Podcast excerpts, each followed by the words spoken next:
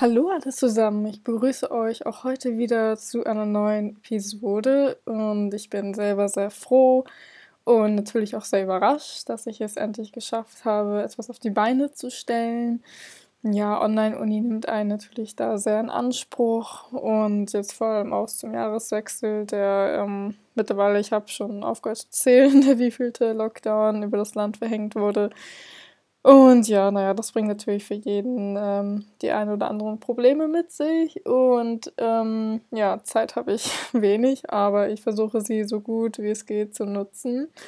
Und freue mich sehr, dass ich heute eine neue Episode produzieren konnte zu einem Thema, das ich persönlich sehr spannend finde. Und ja, also wie gesagt, ich freue mich sehr, dass ihr wieder dabei seid.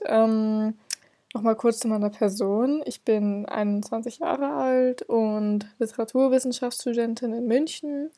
Ich komme eigentlich ursprünglich aus Hamburg, bin dann aber für das Studium umgezogen. Im Hauptfach studiere ich aktuell im 5. Semester schon Germanistik und im Nebenfach Skandinavistik. Und in meinem Podcast Deliciously Poetry behandle ich verschiedene Werke der Weltliteratur und untersuche auch dabei unterschiedliche Aspekte, die sich wiederfinden lassen. Zum Beispiel einzelne Motive, Symbole oder natürlich auch Themen von verschiedenen Werken. Dazu habe ich zum Beispiel auch schon über die Episode, die hieß die Zahl 7. Und da habe ich über die Zahl 7 der Harry Potter-Reihe gesprochen, die sich dort wiederfindet, und auch über das Nibelungenlied allgemein. Das wird ja auch gerne als so das Standardwerk der germanistischen Mediävistik angesehen. Und ja, genau. Da gibt es natürlich noch viel mehr, was ich zusammengestellt habe und was ich noch vorhabe. Aber in dieser heutigen Episode widme ich mich einem sehr bekannten Werk, das, auch wenn man es zunächst nicht denkt, zur Weltliteratur dazu zählt. Und es ist natürlich auch sehr bedeutungsvoll, das muss man natürlich an dieser Stelle sagen. Die Rede ist hierbei von der Bibel, das selber als das meistgelesenste Buch der Welt gilt. Ich weiß jetzt nicht, wie aktuell die Liste ist. Ich hatte noch eine Erinnerung, es ist 2013 oder 14 oder vielleicht auch 15 irgendwie dann von Shades of Grey vom Platz 1 gestoßen wurde. Aber ja, anyhow, das ist auf jeden Fall mitunter eines der meistgelesensten Werke seit Urzeiten schon, wenn man so will. Und man denkt es zunächst nicht, aber man kann sich mit der Bibel tatsächlich auch literarisch befassen, mit den Texten selbst. Auf der anderen Seite kann man sich natürlich auch theologisch mit der Bibel befassen. Das geht nicht anders. Das ist die Schrift des Christentums und das Alte Testament, das Schrift des Judentums. Und ja, ich möchte natürlich nicht über die gesamte Bibel sprechen, aber natürlich um ein literarisches Motiv, das sich in einer sehr bestimmten Geschichte wiederfindet. Und dieses literarische Motiv oder auch Symbol ist der Apfel. Man kann sich jetzt natürlich auch zu Recht fragen, warum ist ein Apfel ein Symbol und natürlich auch wie. Es ist ja zuallererst einmal nur eine Frucht. Und das werde ich euch heute in der Episode erklären, was es damit auf sich hat. Und am Ende werdet ihr auch verstehen, was diese Frucht überhaupt ausmacht und warum sie so essentiell für den Verlauf der Geschichte in der Bibel ist.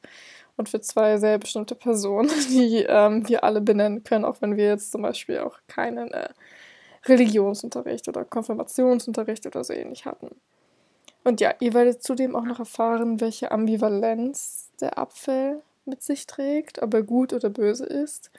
Und zum Schluss wird man noch sehen, dass diese Frage schwierig zu beantworten ist und eine genaue Antwort fast schon unmöglich ist. Ich habe die Episode natürlich auch mitgenommen aus der Bibel und ich dachte mir an dieser Stelle, ich lese sie einfach vor.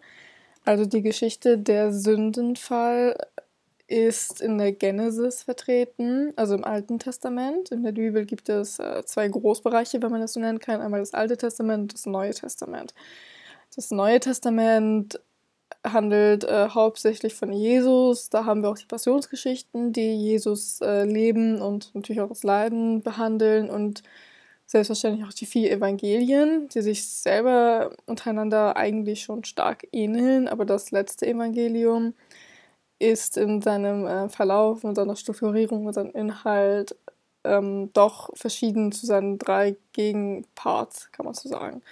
Und ja, also die Genesis ist das erste Buch Mose und da reiht sich eine Geschichte an, die, wie ich eben schon genannt habe, der Sündenfall heißt.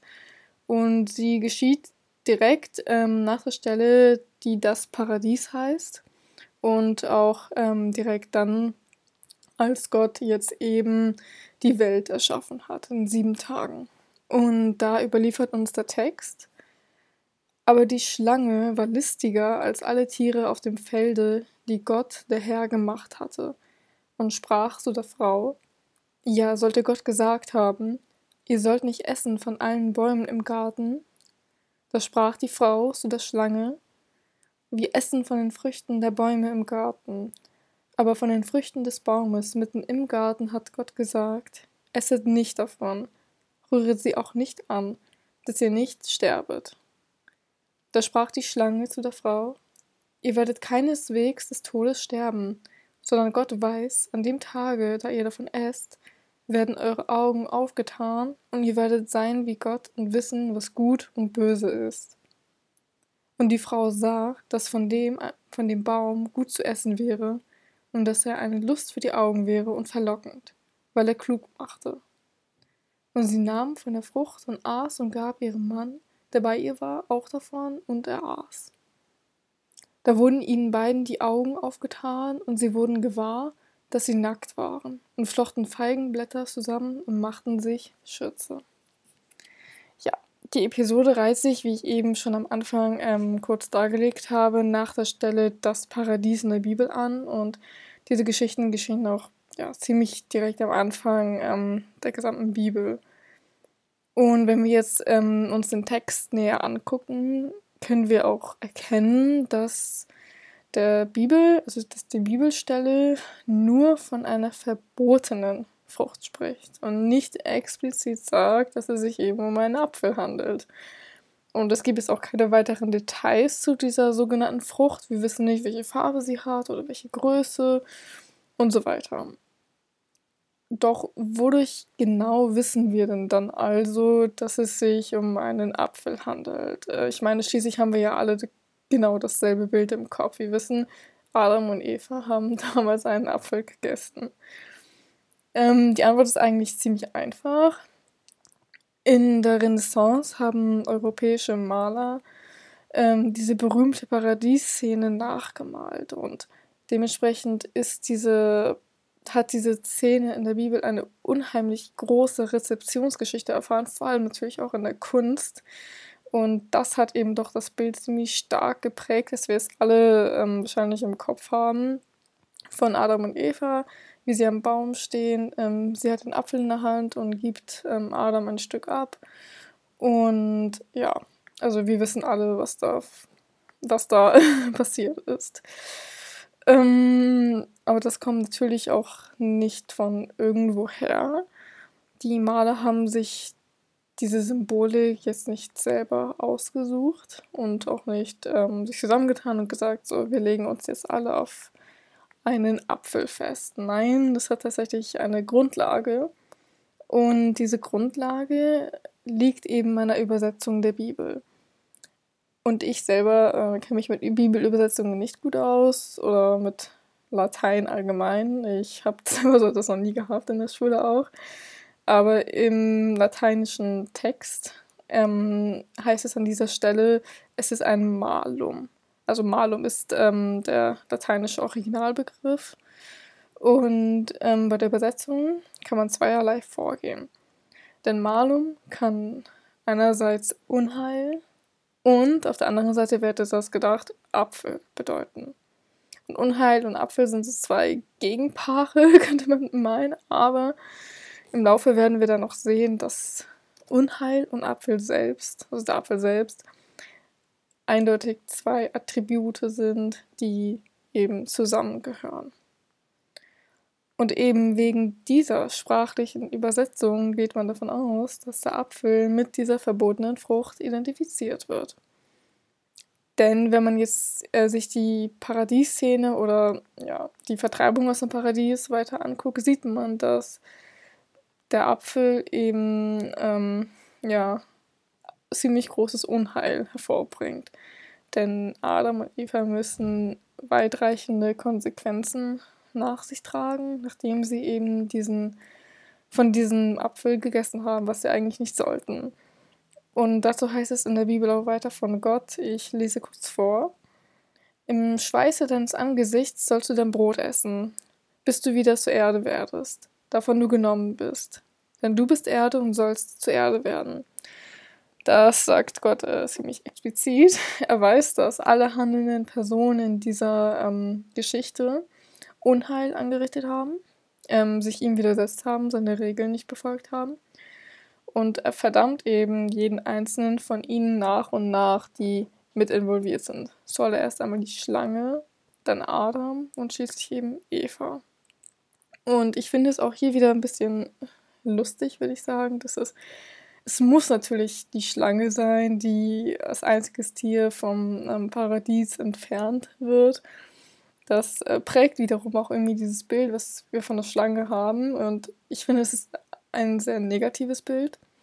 Und hier kann ich wieder auch ein anderes Beispiel anführen. Wenn wir uns jetzt wieder Harry Potter angucken, sehen wir, dass das Haustier des Slytherins eine Schlange ist. Und das kommt eben auch nicht von irgendwo her. Hier in dieser Geschichte sehen wir, die Schlange war die Böse, sehr listig und auch sehr schlau, das muss man echt sagen. Und diese Eigenschaften treffen eben auch auf das Haus Slytherin selber zu. Und ich glaube, man kann eigentlich sehr stark davon ausgehen, oder man kann sehr gut sagen, dass die Slytherins die personifizierten Bösen in der Harry Potter-Geschichte sind und die Gryffindors, so die Löwen, oder Godric Gryffindor, wenn man es auch so nennen will, die Guten. Und ja, in dieser Geschichte eben ist die Schlange leider die Böse. Und ja, da muss man sehen, was dann daraus wird. Es wird nicht gut ausgehen für die Geschichte, also für die beiden Hauptpersonen.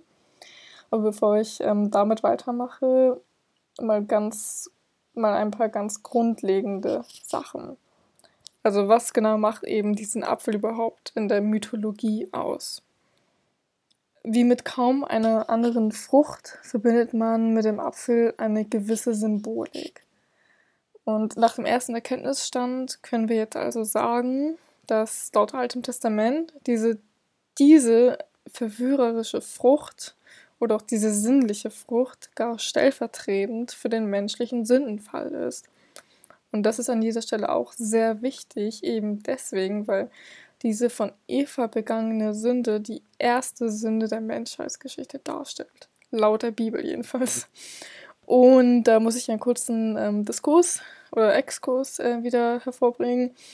Es ist natürlich, wurde sehr stark darüber diskutiert, ob es denn jetzt überhaupt auch Eva war, die diese Frucht angenommen hat oder sich davon überreden ließ. Und da spielt auch so ein bisschen die Gender-Forschung auch wieder mit. Einfach deswegen, weil es muss natürlich auch die Frau gewesen sein, die das gemacht hat. Und ja, da gibt es natürlich auch sehr viele Sachen, die ich jetzt, mit denen ich mich jetzt auch nicht weiter beschäftigt habe. Aber das würde sich auch nochmal lohnen, wenn man das von einer modernen Perspektive aus betrachtet, ob es gerecht ist, Eva dafür zu bestrafen, also die Frau, die das gemacht hat. Wäre es vielleicht anders gegangen, wenn es Adam gewesen wäre?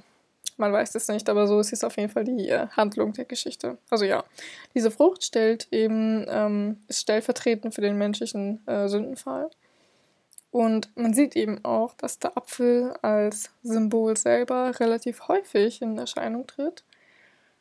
Und sowohl schlecht als auch eben positiv assoziiert wird. Also gleich zwei Attribute, die wir hier sehen. Und dazu habe ich auch 3 weitere Beispiele mitgebracht, die ich euch kurz vorstellen werde. Die erste Geschichte kennt jeder von uns, spätestens seit dem Film Troja. In der griechischen Mythologie ist der Apfel Prämie und Auszeichnung. Und der Apfel ist eben auch das Symbol für den Preis der Schönheit der Liebesgöttin Aphrodite als Paris seine Wahl unter den drei vornehmsten Göttinnen treffen muss. In diesem Konflikt beauftragen ihn die drei Göttinnen zu sagen, wer von ihnen die schönste sei. Ich meine doch, es waren einmal Aphrodite, Athene und Hera. Und jede von ihnen verspricht Paris etwas anderes. Und Paris entscheidet sich am Ende dann für Aphrodite. Und als Prämie bekommt er eben einerseits diesen Apfel und natürlich die schönste Frau der Welt, die es damals gab. Und das war die Helena.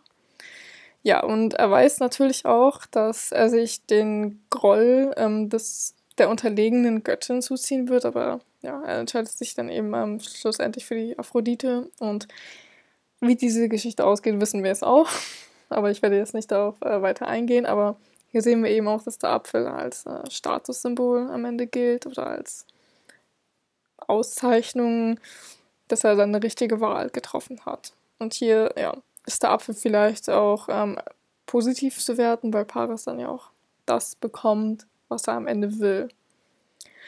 Das zweite Beispiel ist schon ein bisschen jünger, würde ich sagen, in Schillers Freiheitssage Wilhelm Tell, das übrigens zu seinen späten Dramen und auch zu seinen Historiendramen zählt, ist es der Apfel, der die entscheidende Wende im Handeln des Helden herbeiführt. Es gibt eine sehr berühmte Szene in dem Drama, in der Wilhelm Tell mit seinem Sohn unterwegs ist und dann kommt irgendwie so ein Reichsvogt, wenn ich mich richtig erinnere, und der sagt, also Wilhelm Tell ist als ein sehr guter Schütze bekannt, und er sagt, er soll versuchen, einen Apfel vom Kopf seines kleinen Sohnes zu schießen. Und Problem ist natürlich, es kann schief gehen, der kleine Junge kann verletzt werden, und er widersetzt sich dem, also Wilhelm Tell sagt, er macht da nicht mit, und es ist eine sehr schwierige Prüfung. Und genau diese Episode macht Wilhelm Tell dann zum Vorkämpfer für die schweizerische Unabhängigkeit. Und diese Ungerechtigkeit eben von den Unterdrückern oder den Besatzern lässt ihn eben umkehren und in seinem Handeln anders denken. Das letzte Beispiel kennen wir alle auch sehr gut, das Märchen Schneewittchen natürlich. In diesem Märchen ist es der verführerische, aber auch gleichzeitig der todbringende Apfel, den die heimtückische Stiefmutter dem unschuldigen Mädchen zusetzt. Und in diesem Märchenbeispiel, sehen wir, dass der Apfel auch den entscheidenden Wendepunkt darstellt. Also Schneewittchen isst davon, sie stirbt, aber der Prinz kommt und rettet sie. Und ja, ich finde auch bei den anderen Geschichten trifft das ziemlich gut zu. Der Apfel steht stellvertretend für etwas und lässt dem Protagonisten auch irgendwie umdenken oder leitet eine Kehrtwende in der Handlung ein. Alle Beispiele haben auch noch etwas anderes gemeinsam, und zwar ist es einmal das Plakative. Also es ist irgendwie auch diese Signalwirkung oder auch diese leuchtende Anziehungskraft, die dieser Apfel mit sich bringt. Wir sehen auch, dass der Apfel irgendwie eine Frucht der Unschuld ist und gleichzeitig aber auch eine der Verführung und des Verderbens. Denn Eva in der Bibel dachte ja zunächst auch nicht, dass diese Frucht gefährlich sein würde. Und Schneewittchen dachte sich auch nichts weiter bei dem Apfel, den sie bekommen hat. Und ja, Wilhelm Tell hätte nicht denken können, dass der Apfel, den er eigentlich essen wollte, irgendwie den Tod seines Sohnes hervorbringen könnte. Bäume selbst haben im Volksglauben schon immer eine große Bedeutung gehabt. Der Volksglaube unterscheidet dabei zwischen männlichen und weiblichen Bäumen. Und bis in unser Jahrhundert galt in verschiedenen Gegenden Mitteleuropas der Birnbaum zum Beispiel als weiblich, währenddessen der Apfelbaum eben als männlich eingestuft wurde, eben wie die Franzosen auch zwischen Sonne und Mond irgendwie als weiblich und auf der anderen Seite als männliche bezeichnen. Und ja, ich finde, hier sieht man auch, da muss ich wieder einen kurzen Exkurs einleiten, dass Bäume selbst schon ziemlich viel aussagen können und selber auch eine große Symbolkraft haben. Ich finde, man sieht das auch wieder wunderbar in der Harry Potter Geschichte. Nämlich, ich spreche hier die Zauberstabhölzer an. Bestimmt kennen einige von euch auch Pottermore oder haben den Test damals noch gemacht, als die Seite noch komplett anders aussah und ja, man von Ollivander so schöne Texte zu den einzelnen Zauberstabhölzern bekommen hat. Und ich finde, darüber könnte man selber auch schon eine Episode machen, weil ich das so herrlich finde, wie diese mythologische oder diese ja, volkstümlichen Glauben dort ihren Weg finden. Und selber auch irgendwie viel dazu sagen können. Und ja, also Bäume und ihre Hölzer selber sagen schon viel aus oder haben einen großen Stellenwert eben in solchen Folktale-Geschichten. Und ja, also Bäume haben natürlich auch eine große Bedeutung im keltischen Bereich und damit meine ich auch den Apfelbaum. Der Apfelbaum galt bei den Kelten als eine der 7 edlen heiligen Bäume des Hains. Und der Apfelbaum konnte als einziger Obst neben der Birke, Weide, der Steineiche, dem Haselstrauch, der Eiche und der Erle eben stehen. Und diese Bäume ordnete man den jeweils einen Tag im Wochenablauf zu, der im Schutze einer bestimmten Gottheit stand. Und der Apfelbaum selbst wurde dem 6. Tag zugesprochen, nämlich dem Freitag nach der Göttin Freya aus der nordischen Mythologie, die wir bestimmt auch kennen. Und sie war eben auch die Göttin der Liebe.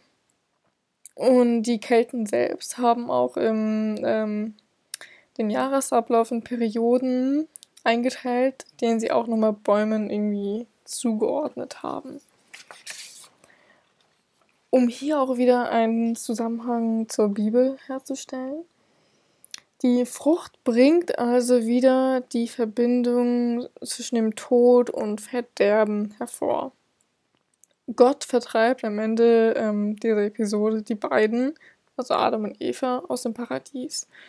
Und vorbei ist dann auch das unschuldige Leben für die beiden. Adam muss von nun an hart arbeiten und Eva müsse, so lautet Gottes Aussage, dann unter Schmerzen gebären. Und sie bekommen dann schließlich auch die Sterblichkeit zugesprochen. Und sie können dann auch tatsächlich nicht mehr zurück ins Paradies. Also Gott platziert da einen Engel vor den Toren des Paradies und verwehrt ihnen somit den Eingang. Ja, und dass Adam und Eva die Sterblichkeit zugesprochen bekommen haben, ist ziemlich entscheidend, muss man wirklich sagen, weil damit haben sie die ganze Menschheit begründet, also jetzt aus theologischer Sicht natürlich, aus christlich-theologischer Sicht, haben sie damit die gesamte Menschheit gegründet, weil sie eben dadurch diese Unschuld oder dieses wenige Wissen vom eigentlichen Leben entzogen bekommen haben und sich mit der harten Realität auseinandersetzen mussten und weggehen mussten und sich selber etwas aufbauen mussten. Und dann bekommen sie Kinder, ich kann die Kinder gerade nicht benennen, das waren Kain und Abel, das weiß ich. Und wie es dann mit denen weitergeht und alles. Ich habe die einzelnen Namen im Kopf, aber ich kann sie im Moment nicht zuordnen, aber das ist auch nicht so wichtig. Also sie bekommen die Sterblichkeit zugesprochen und das Leben fängt an, wenn man es so nennen will. Wie ich eben schon meinte, ist jetzt eben dieser Tod von den beiden im Paradies erforderlich, weil sie eben hiermit die Menschheit begründen.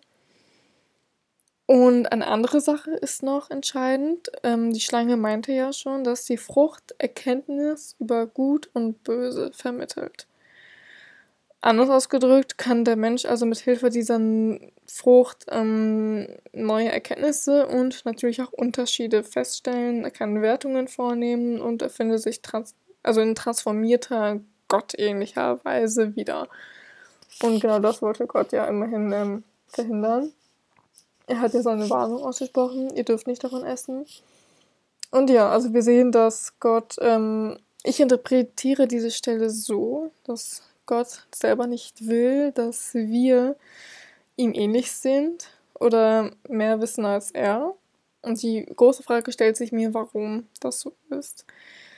irgendwie ist es schon komisch, dass diese verbotene Tat überhaupt auch erst geschehen musste, damit es mehr Menschen auf der Welt damals gab. Weil wenn wir jetzt das Video aus theologischer Sicht betrachten, waren damals Adam und Eva die einzigen Menschen auf der Welt, die er geschaffen hat. Und mehr gab es nicht. Und eben dadurch, dass sie weggehen mussten durch dieses Verbot, eben, ja, weil sie dieses Verbot gebrochen haben, könnten sie Gottes Welt mit mehr Menschen, sag ich mir jetzt mal so, beleben.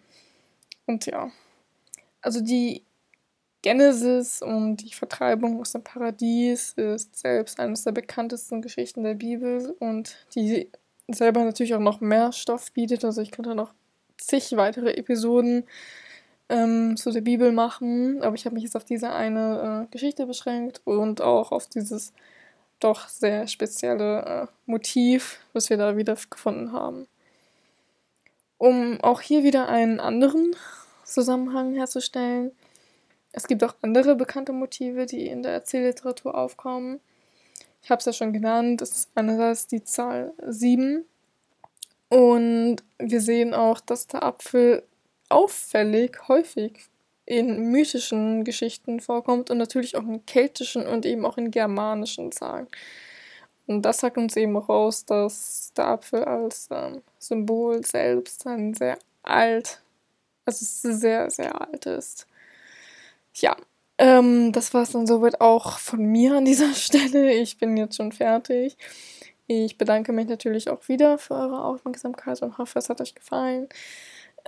Ich verweise an dieser Stelle auch wieder auf meinen Instagram-Account hin, der selber Deliciously Poetry heißt.